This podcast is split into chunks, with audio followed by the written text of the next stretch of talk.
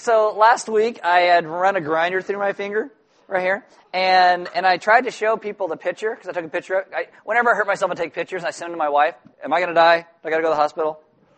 She'll be like, no, yes. So I'm like, no, no, great, all right, and I wrap it with band-aids.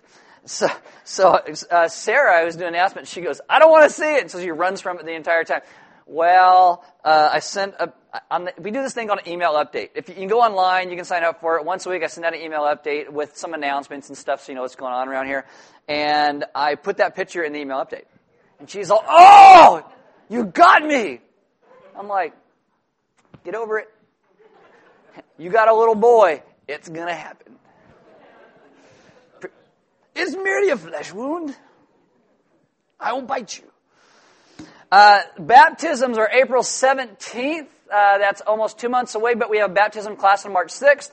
Uh, if you've never been baptized, you would like to get baptized, come to the class. You can sign up in the back. We'll send you information about it. If you can't make March 6th, it's okay. We'll have another one, probably a, a few more in there. Uh, but we want, I, one of the things Jesus says is be baptized. So get baptized.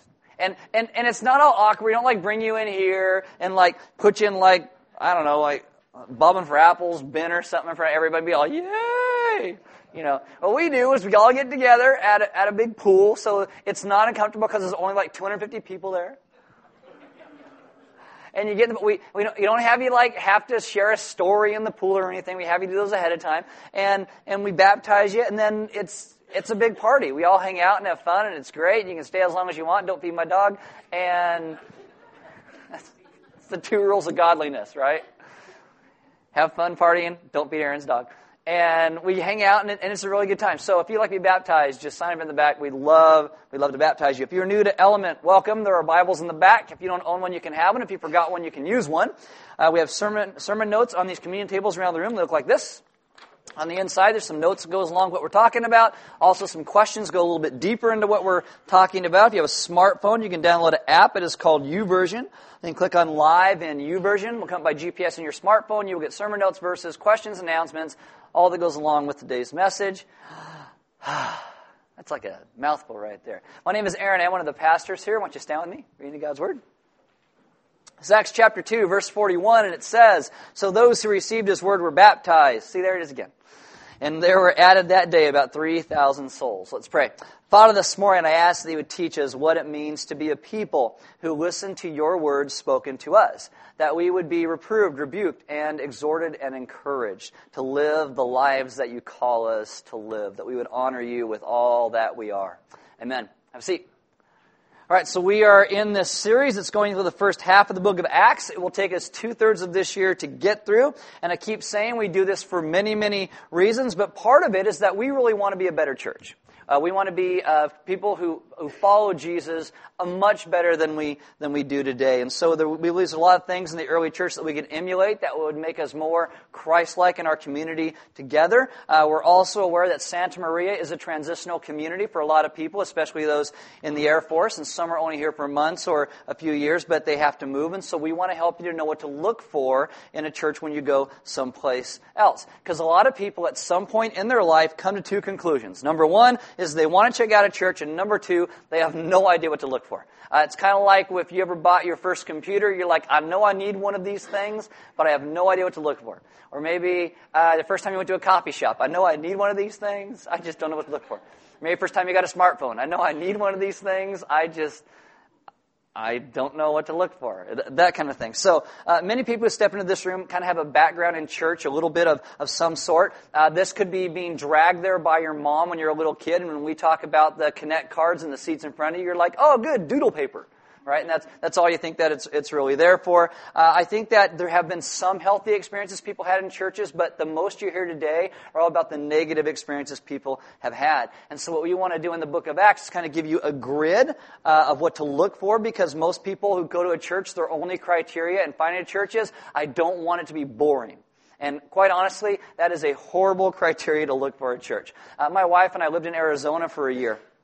And we were trying to find a church to go to, and either churches had really good music and horrible preaching, or decent preaching and really horrible music. And so we settled on this church that had decent preaching, and the music was not that great. The, the pastor's wife played piano, not well. Okay.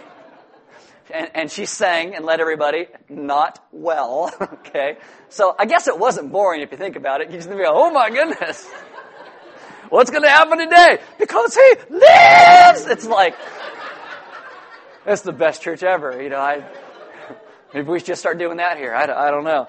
I don't know. Um, but but having the whole thing of I don't want it to be boring. I mean that that that's horrible. We we chose a church because they they preached out of the Bible. Uh, we got there and they were on Ephesians chapter one. We left a year later. They were they were on Ephesians chapter two, like verse fifteen. Okay, and I'm like, this is the church for me.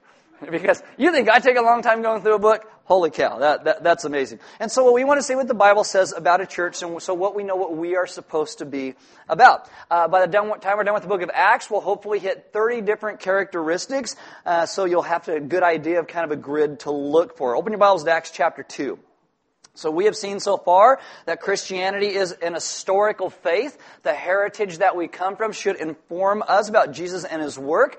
That through that there's guidance that leads us, not just in pastors of a church, but also one another as we lead and guide one another. Uh, last week we talked about worship that reminds us of why we are here, and that's to live on mission. Worship isn't music. Music can be part of it, but it's all that we do in our lives. Uh, Jesus, after the resurrection, is taken up into heaven. He promises his disciples the Holy Spirit, and he said the Holy Spirit would come to give them power. See if you remember this. Why was the Holy Spirit going to give them power? To be witnesses. Somebody listen. One of you. okay, great, great. To, bring, to give power to be his witnesses. Uh, last week we saw the Holy Spirit comes and it empowers these disciples to speak all of these known languages to these people who were in the city of Jerusalem. This takes uh, place at a holiday called Pentecost. It's a large gathering from people all over the known world. So God like goes out and he brings all these people in for this holiday. He empowers his people to then go and be his witnesses there. Uh, and so they begin to speak what's called the gospel. The gospel is the good news of who Jesus is, his rescue and redemption of us. These vast crowds come together. Acts chapter 2 verse 5 says, Now there were dwelling in Jerusalem Jews, devout men from every nation under heaven, and at the sound the multitude came together and they were bewildered because each one was hearing them speak in his own language. And they were amazed and astonished, saying, Are not all these who are speaking Galileans? And how is it that we hear each of us in his own native language? And it goes through and gives you 12 different nationalities after that. It was who was hearing them speak in their own native language. And they say, We're hearing them tell in our own tongues the mighty works of God. So they were being witnesses. And all were amazed, perplexed, saying to one another, What does this mean? But others mocking said, They are filled with new wine. So they hear the gospel being spoken, and what happens now is one of the disciples, a guy named Peter, is going to give up, eh, get up, and he's going to preach the first sermon in the history of the Christian church. But before we read the message, I want you to hold your place in Acts 2 and flip over to Matthew chapter 16, because in Matthew chapter 16, Jesus makes a statement I think is misinterpreted by a lot of people. Uh, Jesus says to his disciples, Who do you say that I am? Peter answers in Matthew 16, 16, You are the Christ, the Son of the living God. Then Jesus makes this statement. Back to Peter, Matthew 16, verse 18. He says, And I tell you, you are Peter, and on this rock I will build my church, and the gates of hell shall not prevail against it. Now, this is a funny little play on words that people kind of misinterpret. Uh, Jesus gives Peter the nickname the rock, okay? You're like, that guy? I can't do it, but you know. The rock. Now, now this is Jesus kind of making a play on words about his church and being a little bit funny because if you know anything about Peter, you know he's anything but a rock. Uh, this is like you give your, your best friend who, who weighs like a thousand pounds a nickname Tiny, right? That's, that's what this kind of is. It's the opposite of, of who Peter really is. But some people, you know, take this statement and they start to say, oh no, Jesus is going to build his church on Peter. But no, Peter isn't a rock. Some religious traditions hold really strongly to that. But if you look grammatically in the Greek, that's not what Jesus is referring to. Jesus is referring to uh, Peter's statement, his confession that the church will be built on Jesus, the Messiah, Savior, Son of God. The bedrock of the church will be the witness that we proclaim of who Jesus is. You are the Christ, the Son of the living God. That is what we're proclaiming. And I think when you get to Acts chapter 2, Peter's first sermon, he is understanding that. Uh, I mean, some people people say it's Peter's second sermon. His first one is right, right here, and it's just like nine words, but I think the other one's the first one. And what you have to see is that Jesus calls the church his. He says, I am going to build my church. People say this to me all the time. How is your church doing? And they always think I'm being funny when I go, it's not my church. That's Jesus' church. Like, oh, yeah. And I'm like, I didn't make a joke. I'm dead serious. It's, it's Jesus' church. He's the head shepherd of this church. And Jesus says, I will build it. That is a promise that he makes. That is more than numerical growth. It's a, it's a mission of God's people glorifying him, discipling one another. He says, the gates of hell shall not prevail against it. That means it's going to endure. Gates are defensive. They're defensive. They're not offensive. It's not like, close the gates and attack. It's open the gates and let's run out and get them. You close the gates and you defend. And what it tells you is that hell should be the thing on the defensive, that we move forward with the proclamation of the gospel. We speak, we bring life and light and love into brokenness and fallenness that is our world today. We preach Jesus, that He brings redemption and life and hope. This world is fallen and death runs rampant and it is not right. Decay and death are our enemy. I mean, if you look in the mirror, anytime you're over 30 years old, you're looking in the mirror and you're like, wow, something is not right. See? Every over 30 is like, ha ha, yeah. Under 20, if you're under 30, you're like, what? You'll hit 30 and you'll be like, oh my goodness, what happened to that guy? Oh wait, that's me. I mean, that's, kind of what happens. The church is meant to be a preservative of the kingdom of God in the world. And Jesus says the only thing that will last for eternity is that witness of who He is. So Jesus sends His Spirit to give people power to be witnesses. Some believe, some people mock, just like today, Acts 2, 12 and 13. And all were amazed, perplexed, saying to one another, what does this mean? But others mocking said, they are filled with new wine. So Peter, whether they're mocking or believing, he's got everybody's attention. So he is now going to give that first message in the history of the church. I am going to read the whole thing. Okay? It's going to be long, but just stick with me. I will try and do it in Peter voice. So when I do it in Peter voice, if someone walks in, they're going to be like, what in the world? But, right, you'll think it's funny. They won't. But okay. Verse 14. But Peter, standing with the eleven, lifted up his voice and addressed them. Men of Judea! I'm kidding. That's not Peter voice. I'm just going to go. Men of Judea and all who dwell in Jerusalem, this is my voice. Let this be known to you and give ear to my words. For these people are not drunk as you suppose, since it is only the third hour of the day. He's like, drinking comes later. Come on, you know that. I think that's funny. But this is what was uttered through the prophet Joel. In the last days it shall be, God declares that I will pour out my spirit on all flesh, and your sons and your daughters shall prophesy, and your young men shall see visions, and your old men shall dream dreams. And on my male and female ser- male servants and female servants in those days I will pour out my spirit so they shall prophesy. Prophesy means making known a mystery. That means they are going to be a witness. Verse 19, and I will show wonders in the heavens above and signs on the earth below, blood and fire and vapor of smoke. The sun shall be turned to darkness and the moon to blood before the day of the Lord comes, the great and magnificent day. It shall come to pass that everyone who calls upon the name of the Lord shall be saved. Men of Israel, hear these words. Jesus of Nazareth, a man attested to you by God with mighty works and wonders and signs that God did through him in your midst, as you yourselves know, this Jesus delivered up according to the definite plan and foreknowledge of God, you crucified and killed by the hands of lawless men. God raised him up, loosing the pangs of death, because it, it was not possible for him to be held by it. For David says concerning him, I saw the Lord always before me, for he is at my right hand, that I may not be shaken. Therefore my heart was glad, and my tongue rejoiced. My flesh also will dwell in hope, for you will not abandon my soul to Hades, or let your Holy One see corruption. You have made known to me the paths of life. You will make me full of gladness with your presence. Brothers, I say to you with confidence about the patriarch David, that he both died and was buried, and his tomb is with us to this day. Being therefore a prophet, and knowing that God had sworn sworn with an oath to him that he would set one of his descendants on his throne. He foresaw and spoke about the resurrection of the Christ, that he was not abandoned to Hades, nor did his flesh see corruption. This Jesus God raised up, and of that we are all witnesses. Being therefore exalted at the right hand of God, and having received from the Father the promise of the Holy Spirit, he has poured out this that you yourselves are seeing and hearing. For David did not ascend into the heavens, but he himself says, The Lord said to my Lord, Sit at my right hand until I make your enemies your footstool. Let all the house of Israel therefore know for certain that God has made him both Lord and Christ, this Jesus whom you crucified. Now when they heard this, they were cut to the heart, and Peter said, and said to Peter and to the rest of the apostles, Brothers, what shall we do? And Peter said to them, Repent and be baptized, every one of you, in the name of Jesus Christ, for the forgiveness of your sins, and you will receive the gift of the Holy Spirit.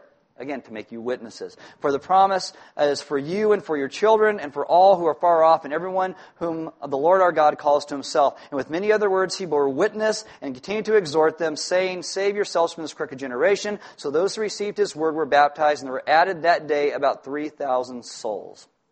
So basically, today, you get a sermon within a sermon, like a dream within a dream or a flashback within a flashback. that works. Now, personally, I think this message of Peter's is longer uh, than is actually recorded here. It says Peter actually gave more other words. So, so don't be all bent out of shape that my messages are like over half an hour and Peter's is like five minutes. I don't think that's how it really worked. Uh, later in Acts, Luke talks about the Apostle Paul. He's preaching. He preaches so long, this young guy falls asleep and falls out a window. Hopefully that has not happened here. There are connect cards, doodle on if you feel like that. So just use those. Uh, today the title of this message is Preaching That Changes Us. It's preaching that changes us. Peter communicates some very, very clear truth. And I think God has been very clear about what he wants us to say and how he wants us to speak to one another. Aaron Burkett writes this. He says, preaching is giving voice to what God once said.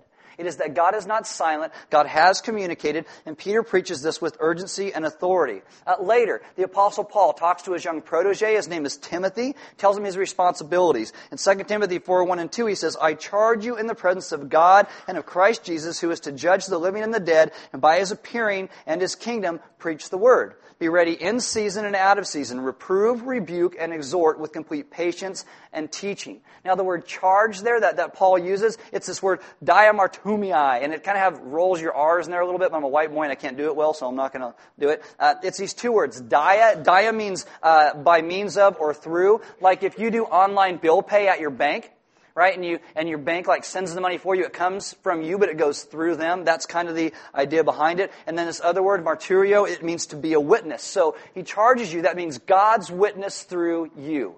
That's what he's saying. That's what the Holy Spirit's going to do, enable you to be a witness. So he says, in that you preach the word. Well, you preach the word. What's that? That's the gospel. That's, that Jesus lived, died, rose, paid for our sin, gave us new life. He says, be ready in season and out of season. Well, do I gotta get a license for that? Is it like wabbit season? I mean, what is that? Right? You know, do some people preach better in the summer than in the fall? How, does that work? No, it means that some people are primed and ready to hear the words that you are going to say, and some people aren't. Peter says, you just preach to everyone, though. Some will mock, others will listen, just like they did to Peter. I mean, sometimes I, I go through a message, and someone will grab me after the service and be like, how'd you know about my life? You wrote that about me. I'm like, no, I didn't. The, the thing is that they are in season. They're in season. Other people, after a message, they will send me hate email or write bad reviews about me on Yelp. It has happened. It has happened. Be like, I can Yelp this church. You sure can. You sure can. You know, and today I think when you, when you go into a place and you hear someone speaking the word of God, I think a question that you have to ask is, am I in season or out of season? You know, is my heart open in this? Paul says preaching will tend to do three things. Reprove, which is correct sin, rebuke, point out error, and exhort, which means to encourage people to live the gospel. He says with complete patience and teaching. That's what preaching does. Sometimes I'm not good at it because I talk too fast and I have no patience. But this is what Peter actually does. So I'll take Peter's sermon and I'll kind of show you how he does these things to bring these people to the place of openness of hearing the gospel. Uh, first thing Peter does is he gives them the history of where they've been. This is what our prophets have said. This is where we are at. And then he goes and he reproves them, like Paul says. Peter points out their sin. You crucified and killed Jesus. Now, Peter is not diminishing his own sin. Again, if Peter had, you know, Peter's the guy who denied Jesus three times, so we know he is not sinless, but Peter is showing sin. What is sin?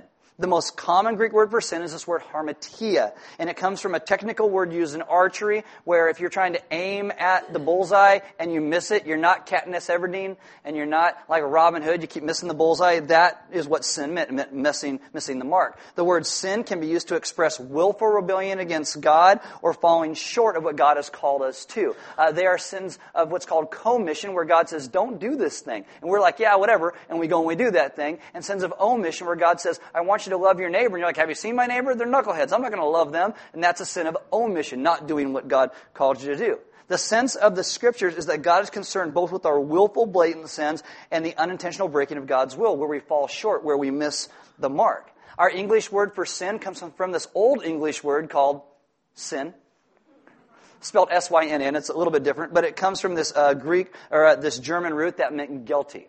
And so you look at Genesis 1 and 2. God creates all these things. They're beautiful and they're wonderful and they're good. There's a relationship with God, relationship with other, relationship with creation. It's this wonderful, wonderful thing. But that is totally different than our human experience today. You know, the, the difference comes about because of sin. More precisely, our sin.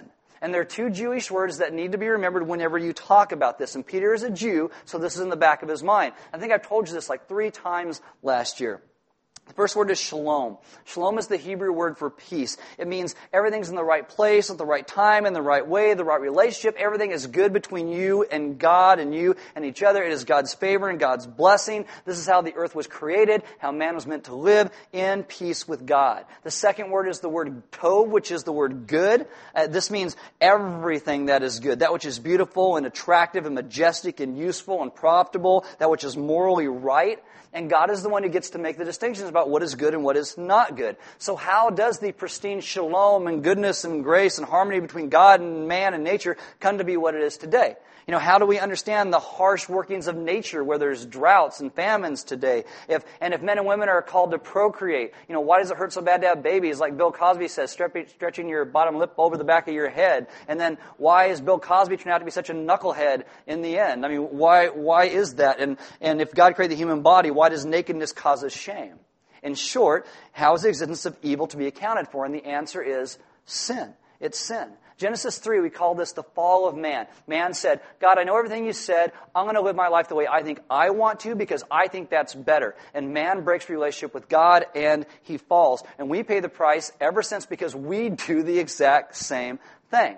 So sin becomes many things. Sin is the disruption of shalom. It is the disruption of God's peace. We're created at peace with God, each other, creation, even ourselves. And sin is the ways where we disrupt that peace, that we have violated God's peace. The second thing is rebellion. We don't like the way that God has set things up. So we rebel against God's order of things, the world and the way it was made, so we destroy it in the process.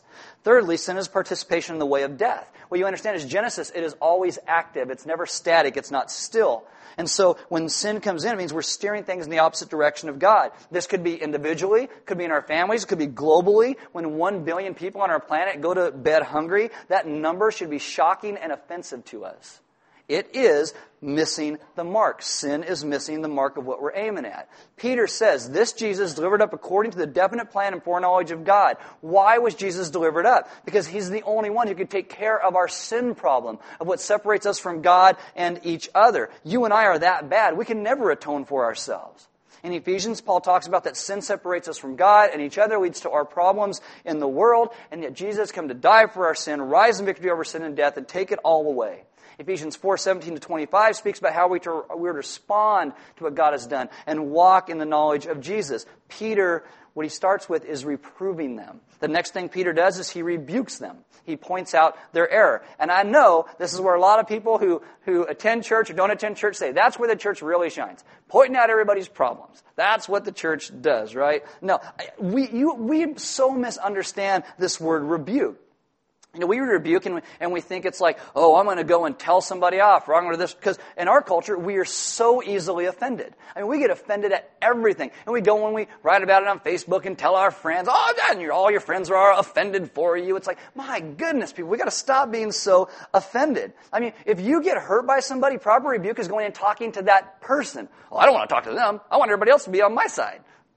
That's not how it's supposed to work. To rebuke meant you're honoring somebody else. You're living the gospel, the truth of Jesus in each other's lives. Rebuke is this word, it's called epitimia, and it means to show honor. It has its roots in this idea to raise the price of. Like if you buy a stock, which way do you want it to go?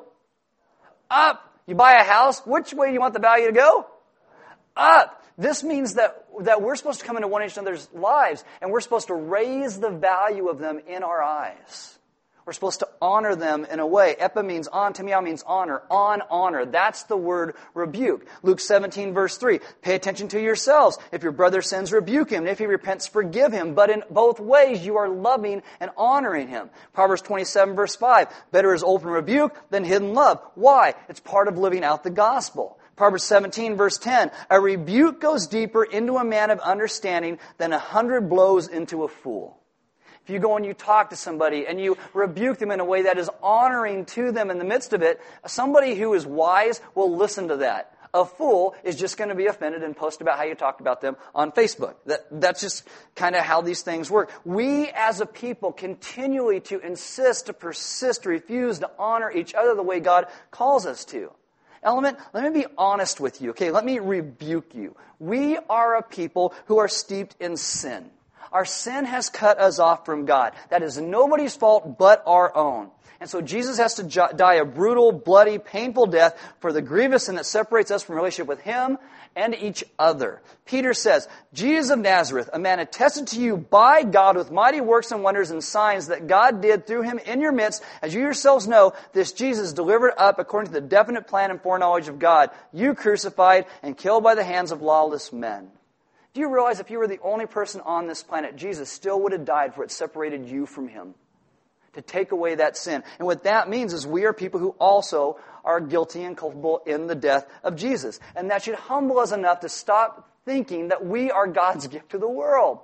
Because we're not. Jesus is God's gift to the world. Hebrews 9.22, the law requires that nearly everything be cleansed with blood. Without the shedding of blood, there is no forgiveness. So Jesus dies in our place. That is the language of love and restoration and reconciliation and rebuke. It's atonement. He's making the world right with him again. It weaves scripture together. Romans 3, 23 to 25. For all have sinned and fall short of the glory of God. Hmm, I wonder who all is all, okay? And are justified by His grace as a gift through redemption that is in Christ Jesus, whom God put forward as a propitiation by His blood to be received by faith. Rebuking is speaking the truth to one another about our true reality. Guys, look, you and me, we are jacked up. We are jacked up. Our sin makes us dummies. Look at your last 10 or 15 Facebook posts and you will agree with me. Okay? We are all just dummies. But Peter, he doesn't leave them there because the gospel doesn't leave us there. Peter lastly exhorts, which means he encourages. In uh, Acts 2, 3, 8, 39, it says, Repent and be baptized, every one of you, in the name of Jesus Christ for the forgiveness of your sins, and you will receive the gift of the Holy Spirit, for the promise is for you and for your children and all who are far off, everyone whom the Lord our God calls to himself. It's the idea that God calls. This is the gospel. This is grace. That is good news. He doesn't leave them torn down after he rebukes them and reproves them. He brings and exhorts them and gives them encouragement and speaks about the hope and the grace that God wants them to live in. 1 John chapter 2 verses 1 and 2, he says, My little children, I am writing these things to you so that you may not sin. But if anyone does sin, we have an advocate with the Father, Jesus Christ the righteous. He is the propitiation for our sins, and not for ours only, but also for the sins of the whole world. 1 John 4:10 In this is love, not that we have loved God, but that he loved us and sent his son to be the propitiation for our sins. There is nothing more important or more encouraging than the death and the life of Jesus, the cross and atonement. Without Jesus, there is no eternal life, no forgiveness of sin, no relationship with the good and holy God, and no real relationship with each other as well. So we must understand and know the reason for his death and his life.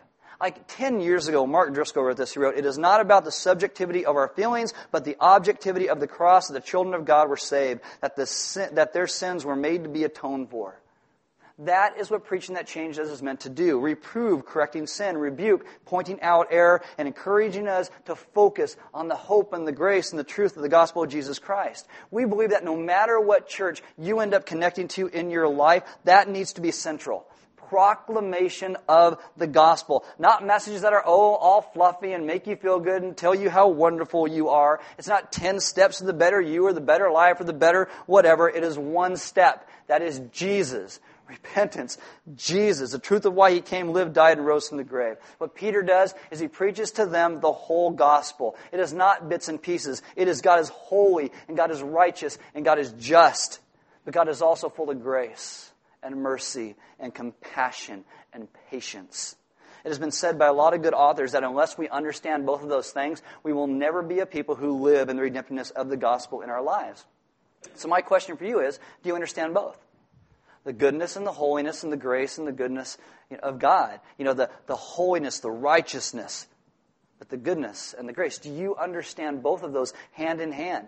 Because when Paul says to preach the gospel, it's not just meaning me, it's all of us. How do you preach it in your life? How do you live it with your friends? Are you somebody who just reproves and rebukes and that's it? You've got no encouragement? Are you somebody who only encourages and will never reprove or rebuke? You've got to bring these things together. I mean, there's a lot of times where I, I think every message I give at Element sounds the same. You know why? Because it is. It's the same one. I got one message Jesus. And that's, and I keep bringing it back to this. I mean, if you're here for any length of time, you'll be like, man, he talks about Jesus all the time. There's a reason for that. Okay? Because we're dummies. And we're jacked up. And yet Jesus brings grace and goodness. I mean, part of understanding why we bring it to communion every week is that it is the holiness and the righteousness and the, and the, and the judgment of God comes together with God's mercy and compassion and grace. They kiss in the person of Jesus Christ. This is what we remember when you, when you break that cracker like Christ's body is broken for us. You dip in the wine of the grape juice. Reminds us of his blood that was shed for you and me. Why? So our relationship with God can be restored. And our relationship with each other can be restored. That what you have, what has so offended you from somebody else, has been taken care by Jesus at the cross. He has taken care of it. That means you can begin to actually deal with it. That means your relationships in your life can be restored, just like your relationship with God can be restored because of what Jesus did. I mean, these two things come together to help us understand the fullness of the gospel. The band's going to come up. As they do, like I said, you might guys take communion. There'll be some uh, deacons and elders in the back. And if you guys need prayer, if you're in a spot today where it's like, I don't understand how these things come together, I've only felt that, that God just wants to reprove and rebuke me, I never understand encouragement, and well, they'd love to pray with you about that. I mean, if you're somebody who, who only hears encouragement all the time and never the reproof and rebuke, they, well, I'd love to talk to you about that because it's my personality, right? I have a hard time being the encouraging guy. I want to be the guy that's like, oh, sinner, I read your Facebook post. Uh, you know, whatever. They'd love, they'd love to pray with you about that. There's offering boxes on the side of one on the back. We give because God gave so much to us. Giving is then part of our worship. You have that opportunity every week. We believe it's part of what God calls us to do as we gather. Uh, there's food and stuff in the back. Uh, my wife had me bring cookies. She's working, but she had me bring cookies this morning, so they're in the back. She had second service today. If they're bad, don't tell me, and I won't tell her. Uh, but grab something to eat, meet some other people, and maybe go out and start talking through some of the things about this. Maybe you can sit down with your friends and, and say, hey, let's, let's have one of these conversations. Reprove, rebuke, and encourage, right? And so you can be like, okay, you're a dummy. I hate your Facebook page, but Jesus loves you. Go deeper than that, okay? Don't just do, that's what Aaron said. I'll say that. No, you go deeper. Have, have the guts to speak into one another's lives and have the guts to actually listen when someone talks. I say this a lot. I say when someone comes up and they say something to you that's hard for you or offends you or hurts you, it, your first response should be, is there any truth in this? And there may not be any truth in it, but there may be. So we need to take a step back and think and ask, is there truth in this? And then begin to deal with it. Take that reproving and rebuking. And if someone doesn't encourage you in the end, know this God has encouraged you. God has called you his child. He has called you home. He has forgiven you and sought you and bled and died for you. That is encouraging. So remember, even if people aren't, God is. But God is also reproving and rebuking at the same time. We should learn to be a people who live in those things reproving, rebuking, and encouraging because that is how our God calls and speaks and ministers to us out of great love and great compassion. Be those who preach the gospel to one another. Let's pray. Father, this morning I ask that you would teach us what it means to live and walk in your grace and your goodness and your hope. I ask that our hearts would be moved so we begin to understand what you have done and what you continue to do. Father, when Peter preaches this message, he gives all of this history that the Jews would fully understand. And quite honestly, we don't because we're not from that same exact heritage. And yet, the same message of your hope and your peace and your redemption is the only thing that will save and rescue us. Father, we are a people who have run headlong into our own ideas and our own ideals. We think we are so much better at our life than you. And we continue just to tear it apart, to dig our hole deeper and deeper and deeper. And you come and you speak words of truth that point out how we are digging our hole the way that it is. But you also pull us out of the depths that we are in and set us on a course of new life and new hope. You have rescued, you have redeemed, you have sought us with the goodness and the grace of who you are. That your gospel is making all things new, including us. I ask that you will teach us how to live that in one another's lives. The understanding that you are the remedy. We ask this in your Son's good name. Amen.